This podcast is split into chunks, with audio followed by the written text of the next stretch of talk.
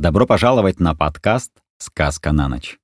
Здесь я читаю сказки разных народов мира. На этой неделе я решил прочитать рассказы Михаила Пришвина. Каждый день будут появляться новые рассказы. Внимательно следите за новыми выпусками. Михаил Пришвин. Рассказ «Таинственный ящик». В Сибири в местности, где водится очень много волков, я спросил одного охотника, имеющего большую награду за гражданскую войну. «Бывают ли у вас случаи, чтобы волки нападали на человека?» «Бывают», — ответил он. «Да что из этого? У человека оружие, человек — сила. А что волк? Собака и больше ничего. Однако, если это собака, да на безоружного человека...» «И то ничего», — засмеялся партизан. У человека самое сильное оружие — ум. Находчивость в особенности такая оборотливость, чтобы из всякой вещи сделать себе оружие. Раз было, один охотник простой ящик превратил в оружие. И партизан рассказал случай очень опасной охоты на волков с поросенком. Лунной ночью сели в сани четыре охотника и захватили с собой ящик с поросенком. Ящик был большой, сшитый из полутеса. В этот ящик без крышки посадили поросенка и поехали в степь, где волков великое множество. А было это зимой, когда волки голодные. Вот охотники выехали в поле и начали поросенка тянуть кто за ухо, кто за ногу, кто за хвост.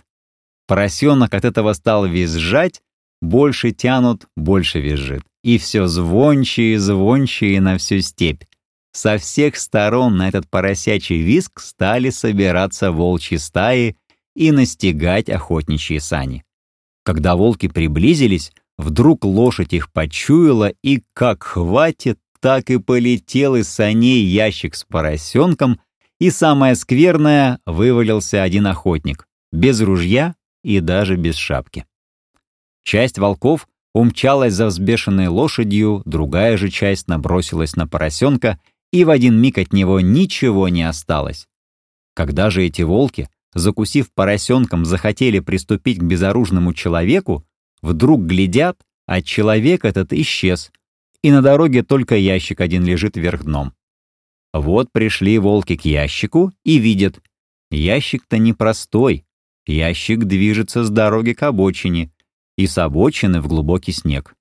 Пошли волки осторожно за ящиком, и как только этот ящик попал на глубокий снег, на глазах волков он стал нежеть и нежеть.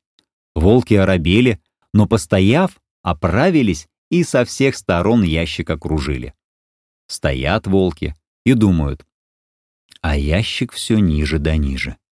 Ближе волки подходят, а ящик не дремлет, ниже да ниже.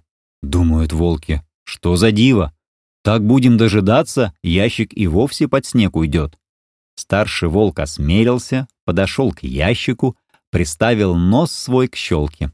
И только он свой волчий нос приставил к этой щелке, как дунет на него из щелки, сразу все волки бросились в сторону, какой куда попал, и тут же вскоре охотники вернулись на помощь, и человек живой и здоровый вышел из ящика. «Вот и все», — сказал партизан. А вы говорите, что безоружному нельзя против волков выходить. На то и ум у человека, чтобы он из всего мог себе делать защиту. «Позволь», — сказал я, — «ты мне сейчас рассказал, что человек из-под ящика чем-то дунул». «Чем дунул?» — засмеялся партизан. «А словом своим человеческим дунул. Они и разбежались». Какое же это такое слово он знал против волков? «Обыкновенное слово», — сказал партизан. Какие слова говорят в таких случаях? «Дураки вы, волки», — сказал, и больше ничего.